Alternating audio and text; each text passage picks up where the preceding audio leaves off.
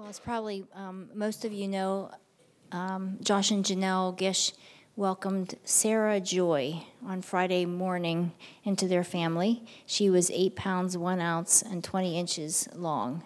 Um, so we have a new little acorn. Let's, let's um, give God the glory.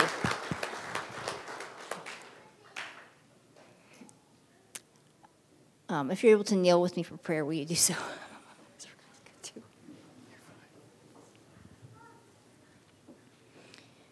Dear Heavenly Father, we acknowledge that you are the King of Kings. You are a good, good Father who loves us with an everlasting love. And I just pray, Lord, that you would be um, not only welcome in this place, but that you would be welcome in our hearts. That for each one of us, Lord, we would allow you to be at work in our hearts not just today as we're listening to this word, but in the days to come. May our hearts ever be and always be open before you, Lord, looking for your work and your transformation power within it. And thank you that that's what you desire to do because you are a good, good Father who is very loving. And I thank you for the word that you have for us this morning, Lord. I thank you for this um, series on the family. I pray, Lord, that that as we hear um, the word this morning, that we would receive it, that we would um, that we would ponder the word, that we would invite you to be at work um, in our families and our marriages. To make us the people that you have created us to be. And I pray for Conrad as he um, delivers this word this morning, Lord, I pray, Lord, for your boldness to be upon him, Lord, for your courage. Lord, I thank you for for the way that you speak to Conrad, for the way that you speak through him. I pray that he would be faithful mm-hmm. in delivering the word that you have for us this morning, that he would do so um, with his eyes fixed and focused on you. So I just pray too, Lord, for clarity for his voice and strength. And I pray for a shield of protection to be around him both now as he delivers this word and also in the week to come.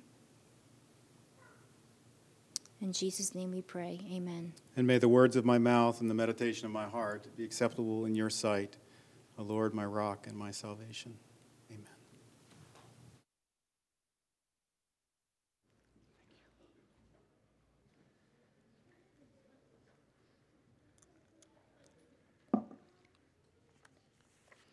Good morning, and I greet you in Jesus' name. This is the second in the series uh, on the storm tossed family, um, a book that I'm using as a guide. And so, what I usually do, if you're interested and wondering what I do, um, as I prepare, I will read the chapter usually several times, and then I will go um, work on the message. And uh, it often the ideas are reflected in the message, but I often feel like the Lord sends me in a variety of different directions um, as I move on. If you ordered a book, they are available now after church. We had them for family night, several of you picked them up. Um, if you ordered a book, I have them back in the office. See me after church, and I'll be back at the office door. And if you did not order one, I would have two or three extras. Just let me know that you did not order them. They're $8, and so I'd like that either check to Town Mennonite Church or cash when you're able to do that. And if you don't have it today, just make sure that we get that. The last thing I hope that you leave this morning feeling is judged. Because if that's the way you feel, then you've missed, we've missed the whole point. Because when it comes to the condition of our families and of our marriages, we are all at the same place. Russell Moore says we are all dysfunctional. Every marriage, every family, and all of us as individuals fail to function according to God's intention. We always will on this side of glory. So we're at the same place. I was reminded of this when I went for my CAT scan um, to Baltimore. And um, after I was prepped and there were two other guys prepped, something happened that I've never experienced in a waiting room before. It was not the outside waiting room, it was the inner waiting room, and we were getting ready to all go back for CAT scans for something. And we started talking. We started talking about our lives. We started talking about things we enjoyed doing. Uh, one was a Jewish physician, uh, probably in his 70s, mid late 70s, uh, who's two, two and a half years out from pancreatic cancer. Another was an African American who talked about the fact that for 50 years, 70 members of their family still have reunions at different places around the country every, every summer, and they do the same thing at uh, Christmas and Thanksgiving. It was amazing. Uh, and I shared a bit. And I was reminded that here we were, we didn't know each other, we were from different backgrounds different statuses, and yet we were all going back to, for test results that we didn't know what the outcome was going to be. We were all broken. And when you're all broken and you recognize that you're all broken, it takes down the barriers that get in the way when we're trying to be somebody. And so this morning, I want, I'm hoping that God removes from us the sense that our families need to be something, something, that our marriages need to be something, or that we need to be something. It's not that God doesn't have us on a journey to make something out of us, which of course He is. He's making who, we've, who He created us to be out of us, but that we are not, that we're allowed, we allow ourselves to let go of the ways that we've tried to construct perfection around ourselves and our families. I was also reminded, and I want to welcome my brother Phil, who is here. Um, it's always a delight to have Philip here. He came up uh, Friday. And when he's here, he always, there's always wisdom that he conveys to me. Um, and one of the things he talked about yesterday, we went to the farm show with Dad and Jacob. And as we were walking out, um, we were talking about evaluating, and I'm not going to get it quite right, Philip, but uh, assessing what is good or bad about a company uh, or an organization. And we just did this the last two days at Elizabethtown College, where you, you rate something according to red, meaning it's not doing well, or yellow, kind of a caution, or green, it's doing great. And all of us want to be green.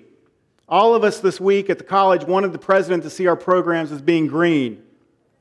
None of us wanted to be red, because the last thing we want to do is lose our jobs.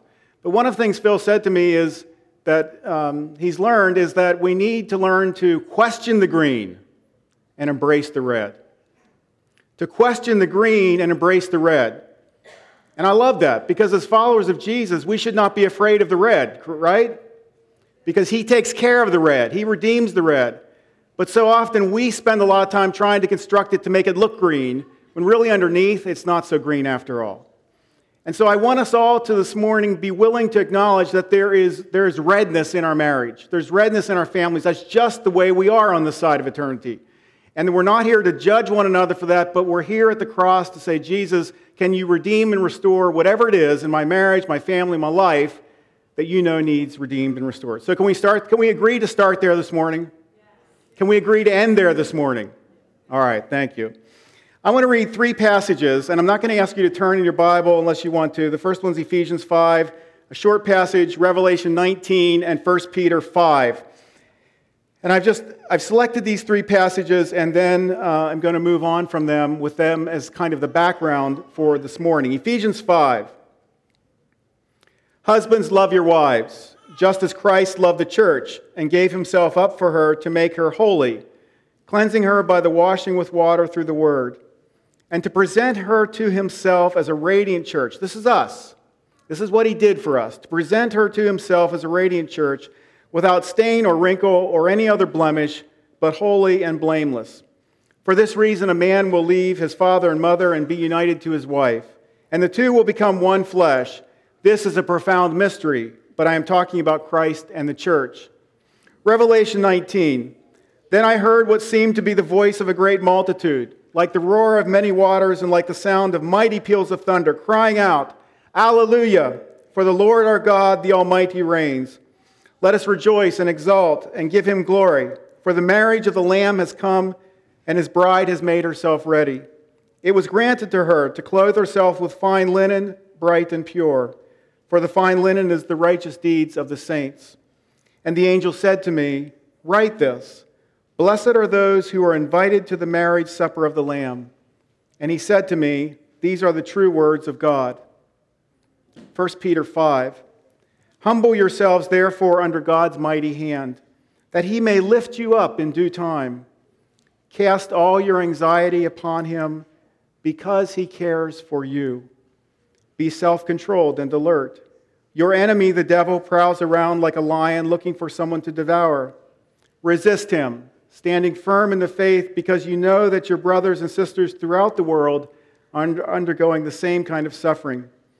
And the God of all grace, who called you to his eternal glory in Christ, after he has after you have suffered a little while, will himself restore you and make you strong, firm and steadfast. To him be the power forever and ever. Amen. In 1983, some of you may remember, and I do, pop singer Pat Benatar released the hit song Love is a Battlefield. No one sang it, but you may remember some of you. We are young, heartache to heartache, no promises, no demands. Love is a battlefield. And frankly, the longer the song goes, the more the lyrics sound kind of like a battlefield.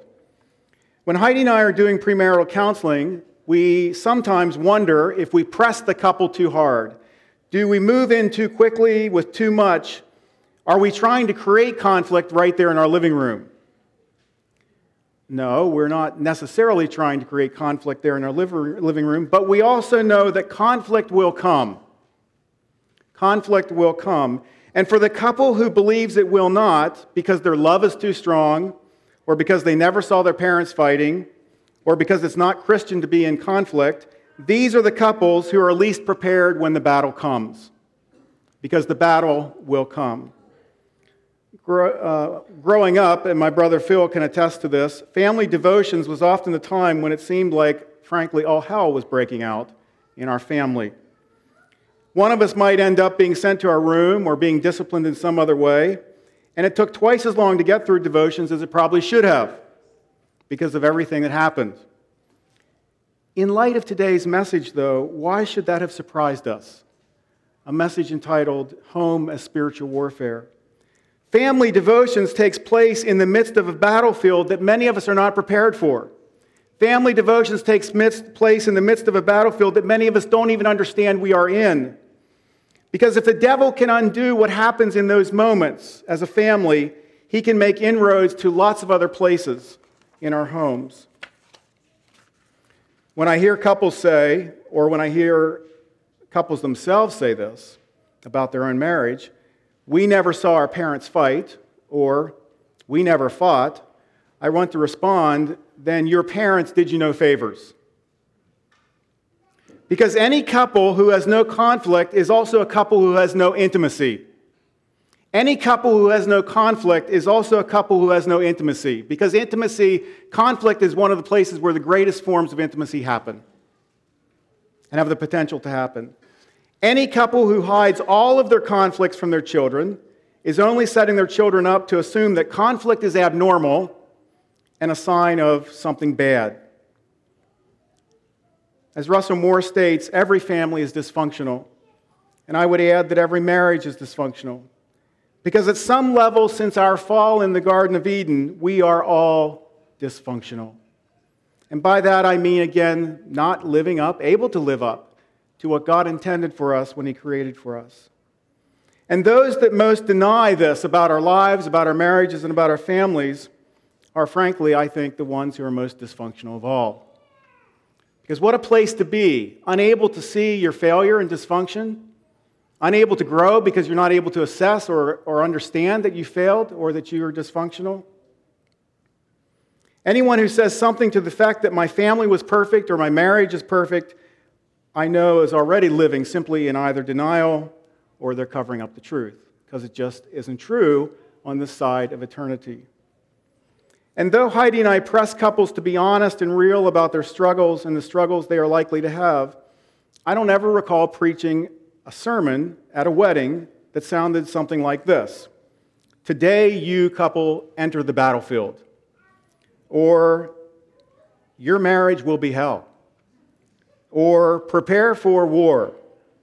Or, when you are ready to divorce, right? I, I've never preached a message like that. Watch out, Sam and Amber, um, or Josiah and Katie, because I've learned some things since I've. Of course I don't. Why haven't I? Because deep within us, God has placed a desire and a hope that no matter how bad, and I think this is true for non Christians as well, that no, ba- no matter how bad our parents' marriage was, or how bad the marriages of those around us are, our marriage will be different. We will get it right. Ours will be a piece of heaven. We will live happily ever after. And I believe God has planted this within us as an awareness that weddings and marriages are to be more like heaven than hell. Otherwise, the average price of a wedding in central Pennsylvania would probably not approach $25,000. $180 per guest is the average price in this area. We value weddings. We value the wedding celebration. I'm not saying you have to spend that much money to show that you value weddings, but I'm making a point. Obviously, we value weddings. Heidi and I love to participate in the weddings of those we've walked with up to that important day. As the party leaves, I often say, as the, as the, as the bride and groom leave and their party with them, I often say, let the party begin. And a party it always is the best food, lots of laughter, sometimes dancing, celebration toasts, expensive gifts, and more and more. Because weddings and marriage are to reflect God and God's intentions for us. Marriage of a man and woman reflects the completeness of who God is. The love of a husband and wife reflects the love of Christ for the church. The wedding is a foretaste of the final wedding, though I just read about in Revelation 19. That final wedding feast where the followers of Messiah will end up. At the end of this, remember we talked in the Paul series about the eschatological story. This is where we're going to a wedding feast. So, why should we not celebrate the weddings here? Weddings and marriage are both good in the sense that God said in the Garden of Eden when He created us and all of creation, it is good. Because weddings and marriage reflect heaven. But indeed, it is this very divine goodness of marriages and weddings and family life that means no matter how much we spend, or how perfect the day, or how good the food, or how lovely the bride, the truth is that when the couple walks down that aisle, they have no idea that they are entering a battlefield. A party, yes, for a while, but a battlefield nonetheless. Because from the time that couple makes their vows to stay together for life until the time of their death, they will face the dark powers that we have been preaching about for the last several weeks. Christ, yes, he was crucified and resurrected. He defeated the dark powers once and for all, their ability to condemn us to death. And yet, those powers, as we've said, still have the power to do what to us? I've repeated this a number of times over the last weeks. What do those dark powers still do? What power is left for them? To what? To lie? I'm sorry?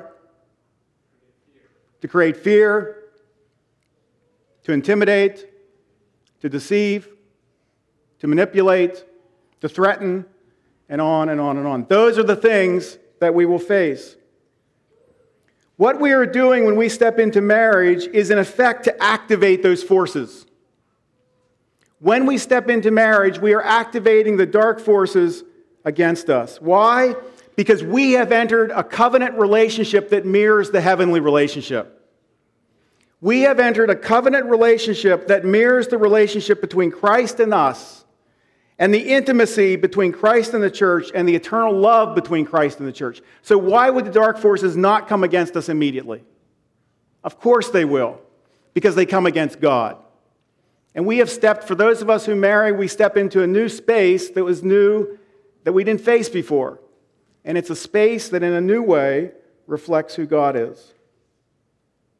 Because Satan is aligned against Christ and the church, he is most certainly going to be aligned against anything that looks like Christ in the church. He's going to be aligned against any image or symbol or analogy or metaphor that looks like Christ and the church. Russell Moore says that Satan is looking for trophies. The dark forces are looking for trophies, and destroyed marriages and families are just the kind of trophies they want hanging around. It's a pretty grim picture, isn't it?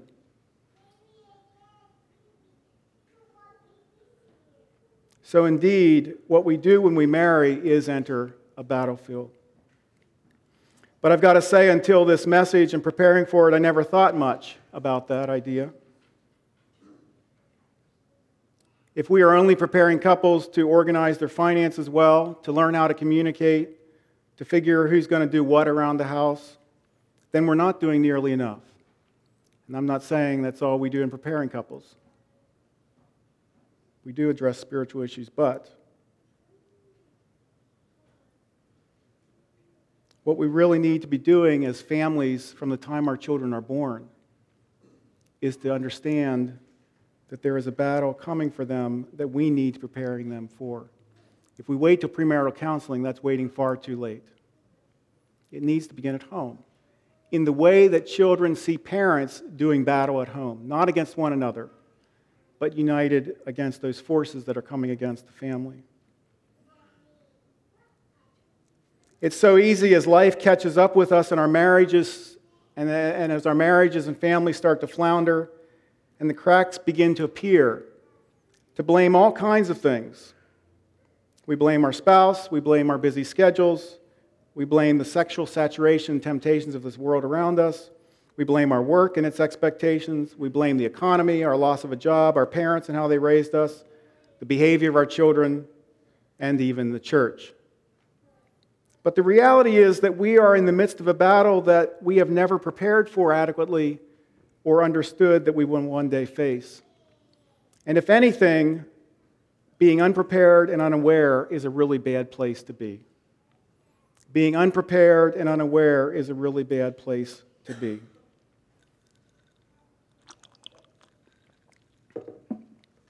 On Thursday of this week, we had the memorial service for Naomi Frank.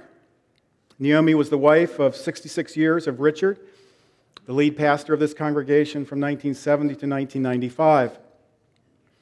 As Naomi lay dying, Richard would often repeat to us when we visited, We had 66 years of marriage, and we knew each other for 68 years. These words were Richard's way of remembering the sacredness of their marriage, remembering the covenant. These words were Richard's trophy. And as I shared on Thursday, there was never any light between Richard and Naomi in ministry that I'm aware of. As they aged, we enjoyed visiting them as they built upon one another's conversations, which they'd been having for decades, and as they built upon one another's humor. They clearly, after 68 years, still enjoyed the company of the other. That's amazing. That's wonderful, isn't it? That at 66 years of marriage, you are still enjoying the company of one another, building upon one another's conversations. I told Richard that day, Thursday, in front of the audience, that as much as I love and appreciate him, I will never see him without Naomi. Because that's the way they walked together. And that's not something we can always say about couples. They seemed, as they got older, to enjoy a kind of lightness and grace that got closer and closer to heaven the more they got there themselves. And yet, anyone who knows Richard Naomi also knows that they knew what it was like to be in battle. Looking at their family sitting at the front on Thursday, they, like every family, have had their share of pain, of wounds, of disappointments, of heartaches. But I doubt if Richard Naomi, like any of us, thought much about that on the day they were married 66 years ago. Because we enter our marriages with heaven in mind which is a good thing. Unaware that in the process of getting there, though, we will encounter the forces of hell before we leave the reception later that day. For struggle and pain and disappointment and hurt and conflicts are normative in marriages and families on this side of eternity. Hurt and pain and disappointment and conflict are normative, they happen on this side of eternity. Within a fallen world, all we need to do is look at the early chapters of Genesis. How do we go from such high and lofty ideals on that wedding day to that pain and despair and disillusionment? How do we go from spending so much money at the wedding to being so spiritually bankrupt years later? How do we get from heaven to hell in our marriage and our family? This week I heard a quote from author Ernest Hemingway who answered that question by saying, gradually and then suddenly. Gradually and suddenly. Mark Twain and others have said a similar quote At first you go bankrupt slowly and then all at once. At first you go bankrupt slowly and then all at once. In the Song of Solomon, a book, if you're aware of it, familiar with it, reflects the relationship between Christ and his church. The lover says of his beloved at one point, My dove in the clefts of the rocks, in the hiding places on the mountainside, show me your face. Let me hear your voice, for your voice is sweet and your face is lovely. Catch for us the foxes, the little foxes that ruin the vineyards, our vineyards that are in bloom. Catch for us the foxes, the little foxes that ruin the vineyards, our vineyards that are in bloom. In the midst of this passionate, almost erotic song, or not almost, erotic, that is known for its intimacy, the lover suddenly turns away from his beloved as he seems to be aware that there might be something that threatens the eternal love that he feels and has with his beloved. And so he says, Catch for us the foxes, to somebody, catch for us the foxes, the little foxes that ruin the vineyards, our vineyards that are in bloom. For foxes, as cute and innocent as they may appear at times, were also, are also known to destroy the fresh vines in a vineyard. In the Song of Solomon, the vineyard was the place of love. These two were in the vineyard. It was the place of love, the place of intimacy, the place of the marriage covenant. But the lover, in the midst of that, suddenly becomes vigilant suddenly, for just a moment, thinks about the fact that there may be little foxes already at work in the relationship, already at work to destroy the intimacy down the road, already at work to destroy this lovely vineyard and strip away all that is so important to these two lovers. Perhaps the most common way that our marriage and our family goes from heaven to hell is just what Hemingway said gradually and suddenly. As the little foxes enter our lives, our marriages, and our families, so innocent, even cute like at times, but then go on to threaten to destroy that which was most precious to us. What are these little foxes? The habits that were part of our early years of marriage now get left behind. The words of affection that we gave our spouse or our children get left behind. The physical touches that said, I love you, get left behind. The surprise gifts that said, I love you, no longer show up. The notes that I gave to the other are disappearing. The vacations and getaways we, we, we did to connect with one another disappear. My time with God just slips away. Things that we have lost are the little foxes. Things that held us together and are gone are the little foxes. But there are also things that are little foxes that we add that were not part of our life before. Maybe we begin to develop resentment because there are things happening we just never talk about. Our communication declines. Maybe it's the accumulation of painful memories of what someone said to us. Maybe it's working too much. Maybe it's drinking too much. Maybe it's spending time with anyone but our spouse and family. Maybe it's finding excuses to work longer, missing church, and those who strengthen our faith spending too freely, watching too much television. You go on and on and on. You hear what the little foxes are. The little foxes are anything that threatens the intimacy of our marriages and of our families. They are little, they are innocent, and they may not necessarily be sin. But over time, these little foxes destroy the vineyard, and as we look back, we only see in retrospect what they did. Yesterday, Phil told me another thing that was um, helpful and applicable to the story. He mentioned that landowners in Scotland once a year go out and, and walk the perimeter, Scotland, right, Phil? Walk the perimeter of their property, or did historically. They had stone walls. And that one day of the year, they would walk around their walls to make sure their walls were intact. Walk around their walls to make sure their walls were keeping out the little foxes. It was a property check.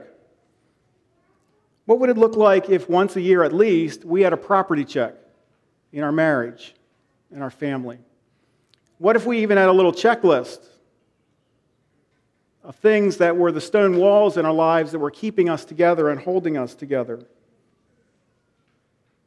What if we had a conversation with our spouse over coffee or a meal, a special meal, that simply said, How are we doing? Or even finding a way to include our children in a, con- children in a conversation about our family life. How are we doing, kids? Are there places in your life where you're things we need to talk about as a family? Things you need to say to us as parents? Things we need to say to you as children? Not in a condemning or judging way, but in a way like I hope you're hearing me this morning that we're all starting at the same place. We all have things in our lives that are broken. I think we often shy away from these conversations, including myself. We shy away from these boundary checks because we're afraid of what we will see. We're afraid of what we will learn. We already feel so guilty about the places the walls are broken. We already feel so guilty about those areas that we've allowed the foxes to destroy. We already feel like everything is lost and a failure, and so we're just not going to walk the property this year. But what would happen if you go home today and decide that you're going to walk the property? That you're going to look around, but you're not going to do it on your own. You're going to do it with, by inviting the Holy Spirit to be with you. And the Holy Spirit is the builder of the walls. More than anything else, He wants your walls rebuilt. He wants you to be protected. He wants you to be secure. He wants you to be cared for. And He does it graciously. He does it gently. He's a gentle shepherd. He is not going to judge you and condemn you. He's going to reveal the truth to you. And then He's going to come alongside of you. Remember, folks, this is where the cross comes back into the story. The cross reveals our brokenness, but the cross restores us to health. The cross restores us to wholeness. That Christ, who ultimately destroyed the powers, and the only thing they have left is to taunt and threaten and intimidate. But it was also on the cross and through his resurrection that he released the Holy Spirit's power, the scripture says, to give us the same power that Christ had to raise from the dead.